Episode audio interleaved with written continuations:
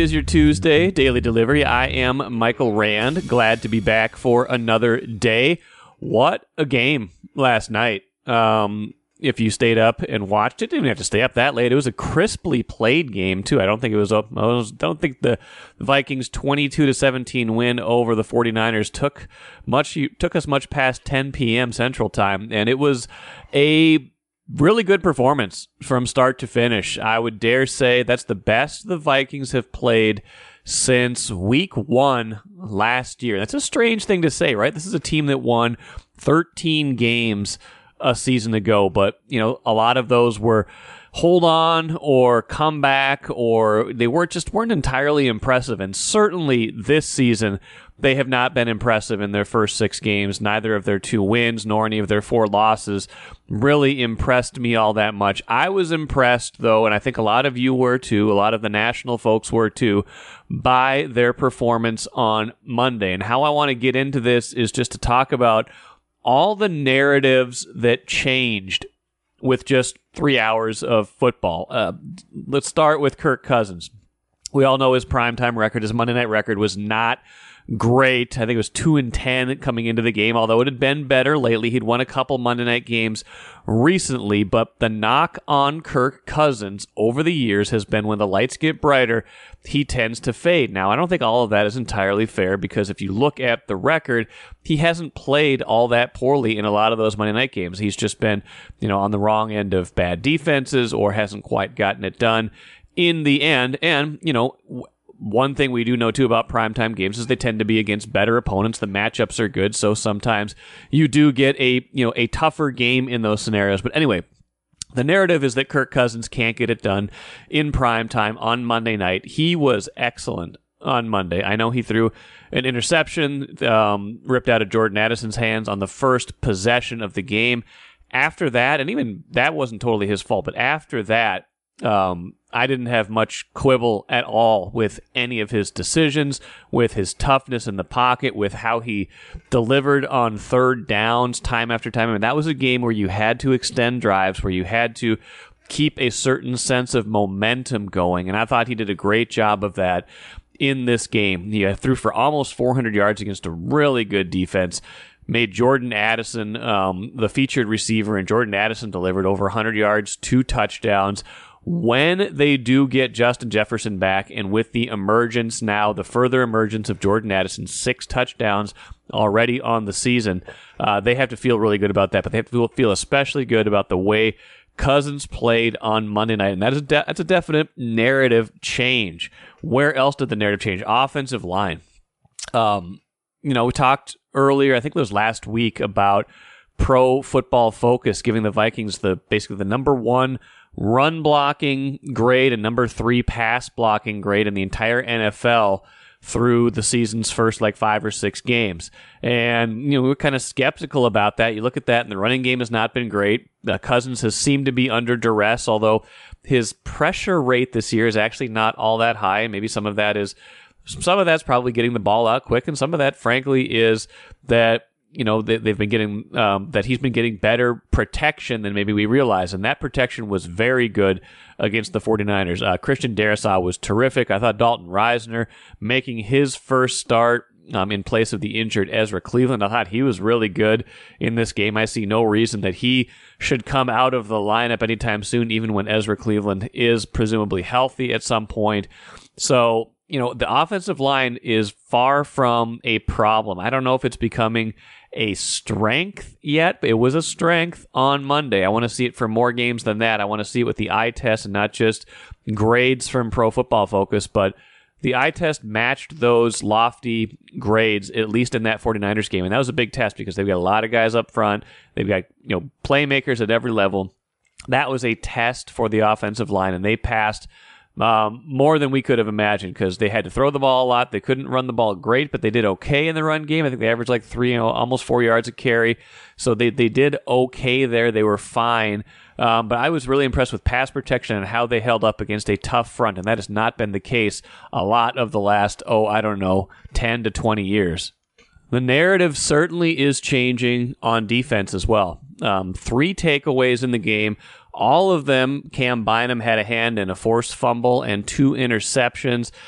Games they've won this season, they've given up 13, 13, and 17 points now. Brian Flores' defense starting to figure this out. I know, you know, the 49ers were playing without Trent Williams, playing without Deebo Samuel, but they still have plenty of very good players. Christian McCaffrey played, pretty much played the whole game. He looked like he was unaffected by that oblique injury that he was carrying that injury designation into the week. Um, so that was a test for the defense. That was the best the defense I think has played this year against a very good offense.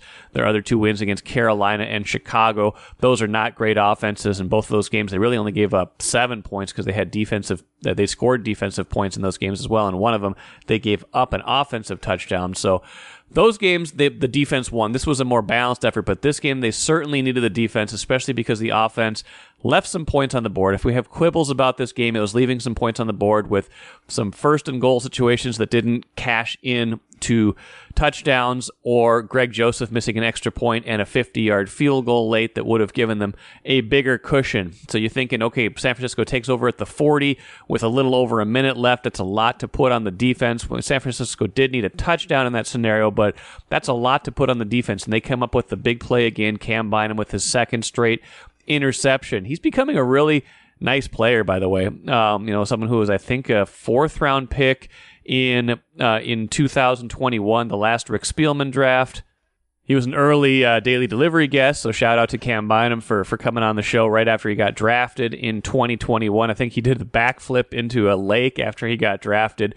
Just a nice guy, a, a, a cool story guy, and a guy who's really becoming a important part of this defense. You know, guy who's worked his way up, played a lot of special teams, became a starter last year, had his moments last year, but really seems like he's becoming a integral piece of this defense. And they can use that because I don't, you know, I don't feel like besides Danielle Hunter, um, they necessarily have a lot of kind of cornerstone playmakers, but he became that player on Monday. The whole defense became, you know, stout when it needed to be on Monday, held the 49ers to a little over 300 yards, turned them over three times, got off the field when they needed to. I think the defense is again kind of like the offensive line. Not we can't call them an asset yet, but we can we can look at it and say this piece of the Vikings feels like it was better than a year ago. And so now if the offense can catch up, and it caught up some yesterday, even with the points left on the board, if the offense can catch up, then you start to believe that, hey, maybe this team can be better than you thought. Narrative change number four, luck.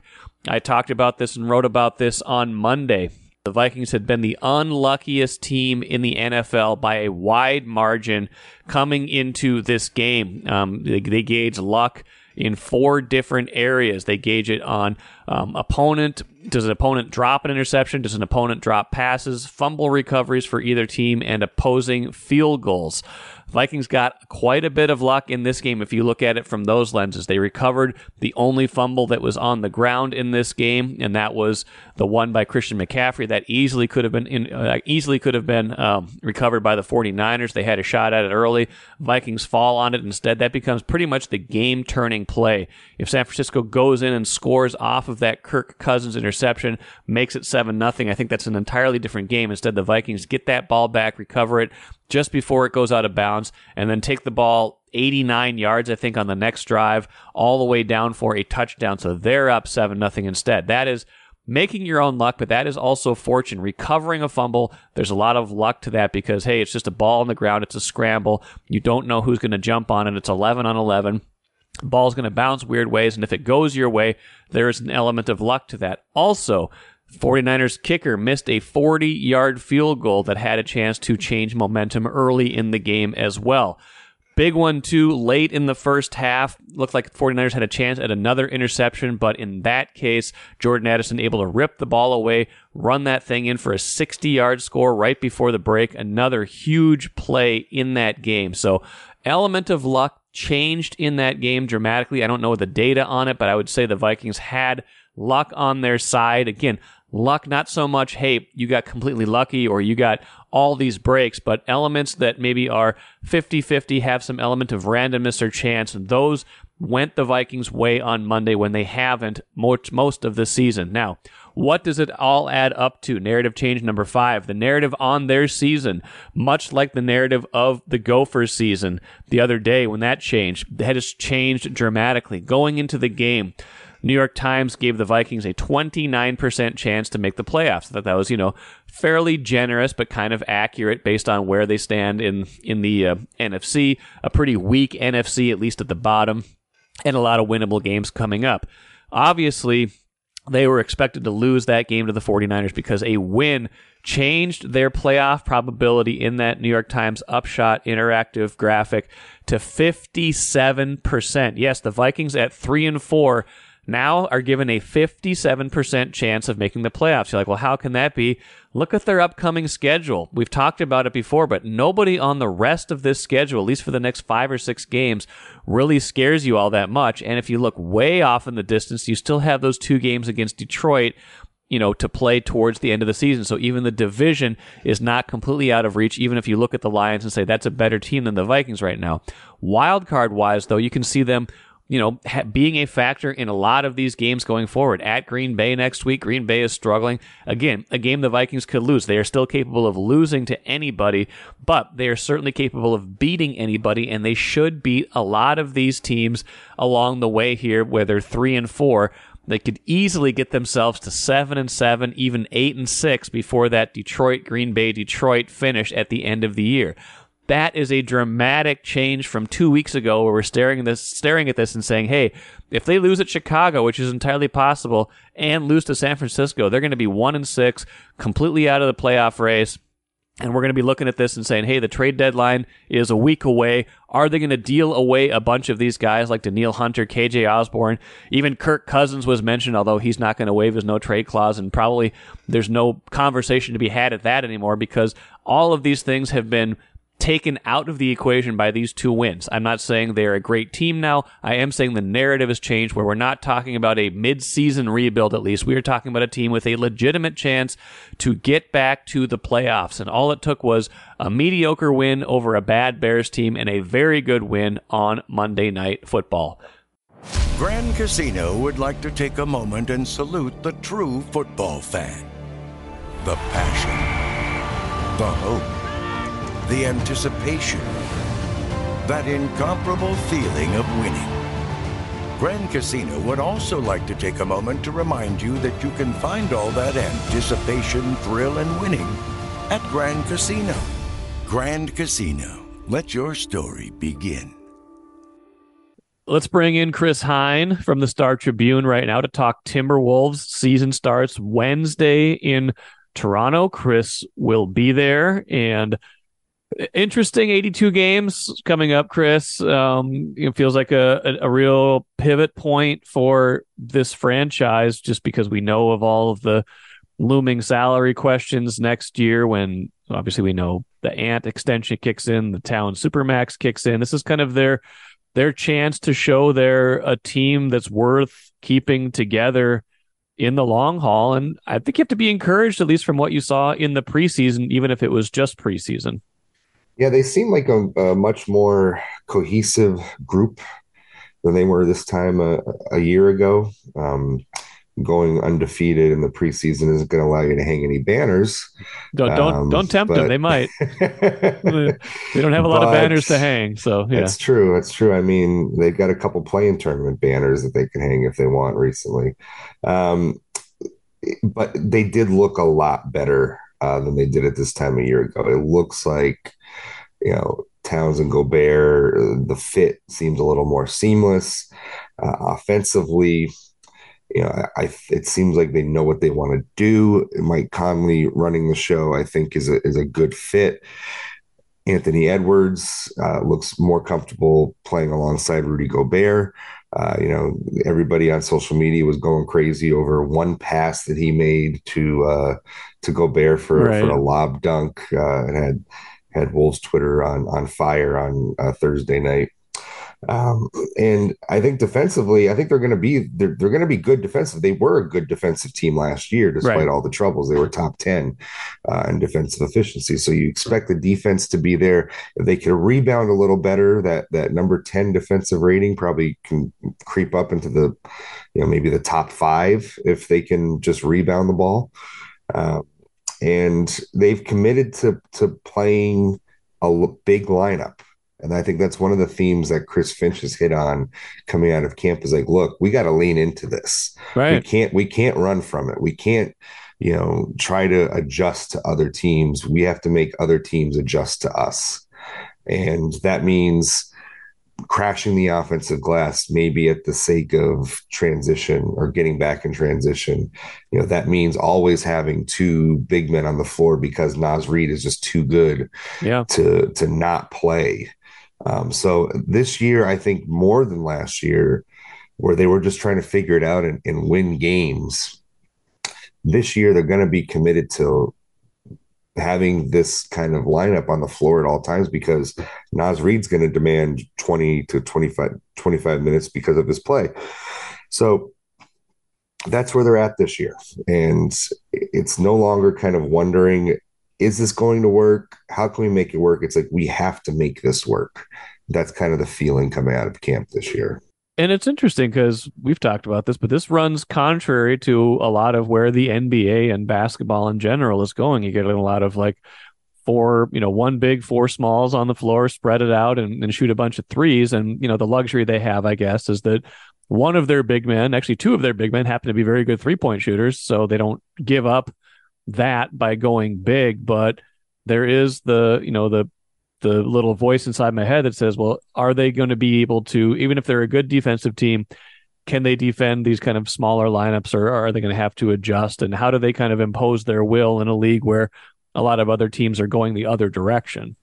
Well, that's exactly it. And we did see at times last year, late in the season, if the Wolves needed a, a win or or whatever down the stretch of, of games, that Chris Finch did pull Gobert in some situations. Um, so I do wonder how that's going to play out end of games. Um, but in general, for the for the other, you know, let's say 43 minutes of a game, you know, the Wolves are still going to be committed to this. And the way you punish it is by going down into the post to these big guys if, if a team's going to go small on you and killing them on the glass. So really it's it's offensively you, you make you make it hard for teams to stop you in that in that case. Um, if if teams are going to go small. Um, and the thing is, if if the Wolves can get teams in the half court, I I I like their chances of getting a stop um, almost maybe more than any other team in the league with the if if all the personnel is healthy and on the floor because I think they're a very good half court defending team. It's when they get in transition that that a small lineup could really hurt them. But I think in the half court they could be okay at at stopping a smaller lineup. It's you know ending those possessions. It's getting back in transition um, that teams are probably are going to be trying to hurt them early on and we'll see we'll see if it works. We'll see if the wolves' move of let's crash the glass let's you know let's do all that let's lean into to being a big team outweighs teams' strategic counters to going right. small against them. I, I mean it's it depends on the team depends on the personnel depends how good they are um you know and we'll just have to see. I'm sure there will be some teams that can do that and some teams that that can't we tend to like clarity, right? We want to know what what this looks like going forward and the easiest way to know is for there to be some sort of extreme. Either they're really good this year and they have a lot of motivation to make this work salary wise and maybe even dip into the tax if they need to because they feel like they're on the path for deep serious contention or we want to see them you know flame out to enough of a degree that we know that they need to change course. The more likely scenario though is somewhere in the middle where they're good on they're good enough but maybe not quite good enough to be contenders yet. What what do you think is their threshold or let's let's try to decipher what the threshold is for what's successful enough this season to keep this all together? The the thing you've always heard when they made the Gobert trade, and from last year onward, is getting to the second round is is a big thing for this organization. So having enough to to be a second round playoff team, and because kind of after that, it's like you know what's you know what's the matchup like how, how healthy are right. you but i think they want to build a, a, good enough team to get to the second round make us deep playoff run potentially, and then I think that would be a successful season for this organization. Um, now the fans can debate that. It's like, okay, we paid all this money to these guys, and you know, we made we sacrificed all those draft assets to bring Gobert, and second round is what you're aiming for, not you know championship or bust, right? Right. Um, but that's what you heard all of last year, and I think that's kind of still where they're what they think is like an important benchmark for this organization is winning a playoff series, getting to the second round, and and then going from there. And I don't think second round is their ultimate goal, but you're saying that's a stop along the way. That's that's it's an important marker. I'll say that. Yeah. It's, having a team that's good enough to get into the second round, I think they'll feel at that point like you're then in the mix to be you know a contending team at that point. And that's going to require them, at least relative to whatever we see external expectation wise. I mean, you look at the West, you look at projected win totals, expected win totals. There's a lot of teams expected to win more games than them. They they slot in, at least according to what you would look at, more as a a play in team than a top four team. Um, so that path to the second round is not going to be easy because the West is is going to be better, I think, this year than it was last year, or at least a little bit deeper, I would imagine. It's deeper to me. I mean, you know, I have my I did my power rankings, which are you know always the most journalistically uh, sound thing that I that I they're do very for the fraught. Yes, they're fraught. I get it. I get it. the the power rankings are up on StarTribune.com. I put the Wolves sixth. Yeah. Um, I I I don't know. I, I, thought I would put them in the top four, and I had been kind of saying that. But as I as I got closer, I was like, "Oh, this team, I kind of like them better than the Wolves. Oh, this team, I think they're really good if they stay healthy." Like I did a lot of that. It was like, "Oh, if this team is healthy, you know." But a lot of these teams also have a lot of older stars on right. their team. You know, take the Clippers for instance, uh, yeah. and the Lakers, the Warriors. You know, are these teams going to make it through healthy? Um, same question for the Wolves. I mean, you yeah. know, you know, but I just think like the the top nine in the West could finish, except for maybe you know the Nuggets. I think everybody just kind of assumes they're going to be the one seed, right? But the the the order after that, I think you could you could convince me that team X could be the two seed or like the eight seed.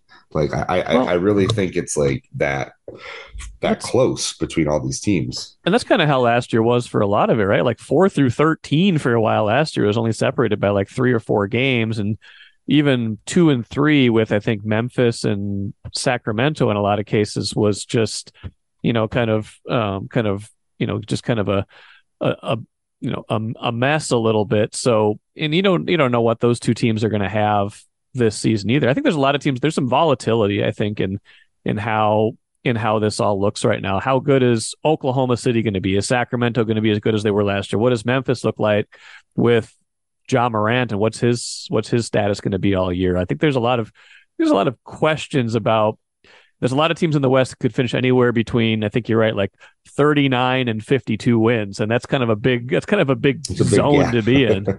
it, it really is. And it, it's also like, how do some of these teams with an older core navigate the regular season? Like, some of these guys miss time. Yeah. Do some of these guys do.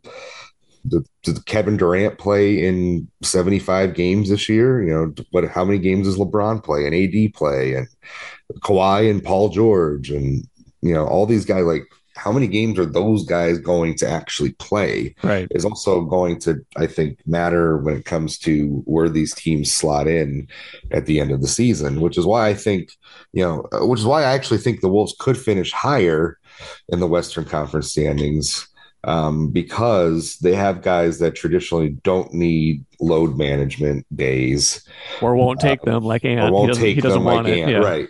You know, if, if Ant could play in all 82 games, he would. Um, you know, as long as he's healthy enough. Um, so I think they have that going for them. I do think they have a good deep roster Yeah. as well. I, I, I like the bench, so I think that they can win games even if guys are out. Um, so I, I kind of think they're shape they're shaping up to be a good regular season team. It's just you know once you get to the playoffs, it's not about how it's not about your floor in the in the playoffs. It's about yeah. your ceiling as a yeah. team and how good you can be in the playoffs.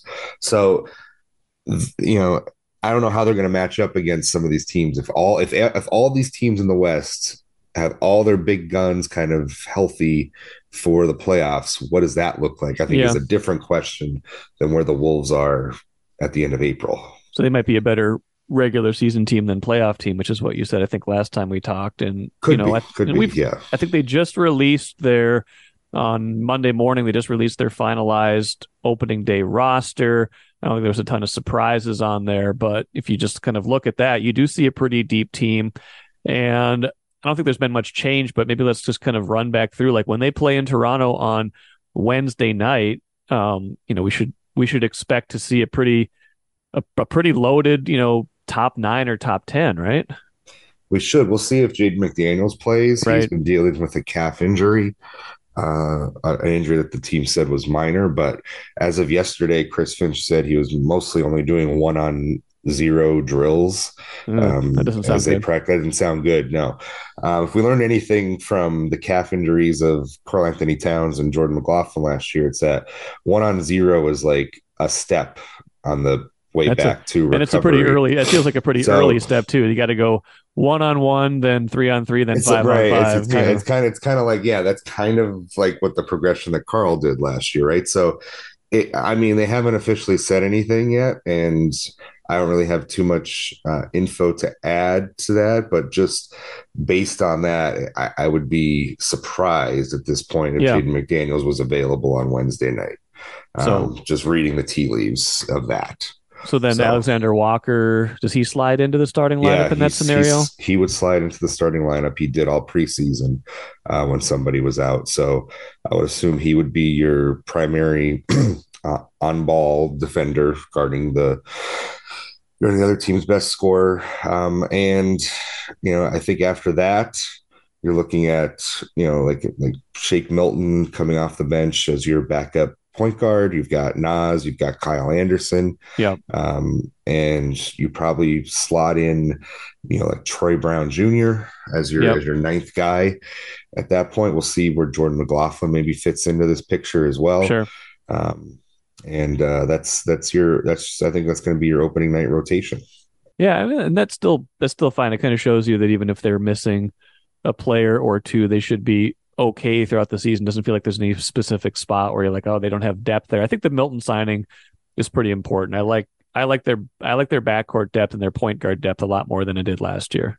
Yeah, and he's they, they've been raving about him all camp. I mean, take this all with a grain of salt. Of course, yeah. It's training camp hype, but you know they, they've been raving about the fit that Shake Milton is with this team and how they want to play. Um, they're giving him the green light to to shoot more, to seek his shot a little more, which you know he didn't quite have maybe in Philadelphia. Um, with some other ball dominant players. But the way the Wolves run their offense is if somebody has an open shot and it's a good shot you take it. You don't, uh, you know, you don't always defer or, or you know, ha- keeping a defense honest by taking the open shots and hitting them is how this offense operates. So he is going to seemingly, they think, fit right into that mold of how they want to play. Well, it should be an interesting year. Final question for you, and I'm kind of mulling this too. Like as, as we think about the season and the next 50, 55 games, are these is this are they going to be buyers or sellers when we get to the trade deadline? That's a that's a that's a way to mark what we think of this team. Um, I think they're going to be buyers because I think they'll be good enough to to make the playoffs, and and they're not going to be. I don't think they're going to be sellers. I mean, again, injuries. You know, we don't know how things are going to play out what or what the West looks like at that point in time. But I just think you've you've committed so much to making this work that you know to punt on it after a year and a half without giving it another shot in the playoffs would be I I I, I don't know what the word would be, but I feel like you got to you got to try to see this all the way through, even if you just have a slim chance of making that second round of the playoffs. Yeah. We've got to see this all the way through. I think that's a good way to look at this season and kind of the arc that they're on right now. Chris Hine, good stuff as always. Appreciate it. Um, have a safe travel to Toronto, and we'll catch up with you soon. All right, sounds good, Mike. See you later.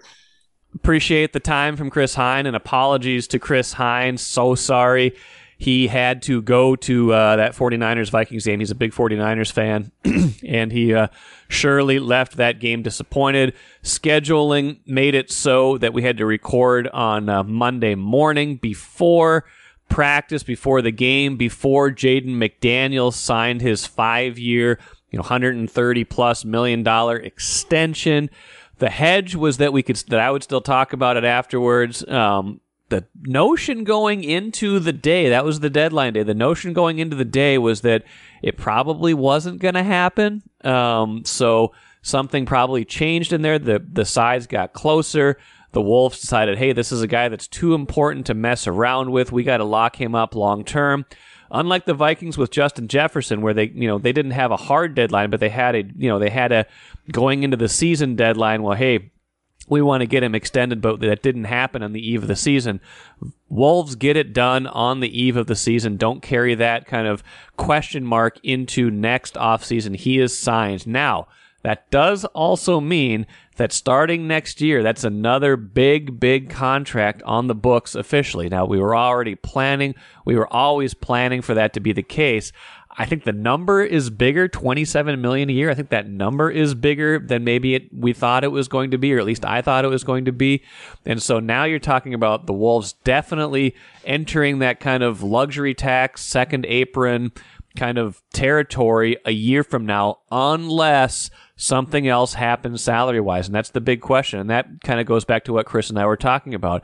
They need to prove it this year. If they're going to go into that territory this is the time where they have to show that this is a team worthy of doing that, or else there is going to be a move at the deadline or next offseason. The logical candidate for that, I think we all know, is Karl-Anthony Towns. Something's got to give if they are going to break this up, if they are going to say, look, we got to send out some salary, get some get some smaller pieces back that that don't that don't hit the cap so hard, especially in future years, and try to go from there. So that part of it is going to be fascinating for me to watch. Who is going to emerge this year? How good is this team going to be? Can they be good enough that they want to keep this all together for the long term? I think that's a fascinating thing to watch. It all starts Wednesday in Toronto for the Wolves. Let us finish with the cooler. Hey, the Astros are gone. That was another great part of uh, of Monday night. They lose twice in Texas. Road team wins all seven games of the American League Championship Series. And you know what? In the media, we are not supposed to root. I was, you know, we, we don't root for the home teams. We root for good stories. In the back of my mind, though, I am always happy when the Astros, the cheaters, are eliminated from postseason contention. Yeah, I know it's been years since that scandal happened. I always carry it though in the back of my mind. I know not all the same players are there. I know not all the same, you know, front office, manager, everything like that. I know a lot has changed, but you know what? I still don't think they fully paid the price for what they did, and I am glad that they are gone. Texas against either Philadelphia or Arizona, that game seven coming up. That will be your World Series this year. Who would have thought that at the start of the season? That'll do it for me today. Plenty more Viking stuff coming up tomorrow. Andrew Krammer will join me. Keith Rashat will join me for Vikings poetry. Um, some Gopher stuff coming up later in the week as well with Randy Johnson. Lots going on here this week. Lots of fun stuff to talk about. It's fun to talk about different stuff, right? It's t- it's fun to talk about not just these crushing losses and the seasons that are kind of in despair. We got new season starting up. We got the Wild going. Everything happening with the Wolves. Lots lots of fun times here on Daily Delivery. I will be here for it. You will too. Back at it again tomorrow.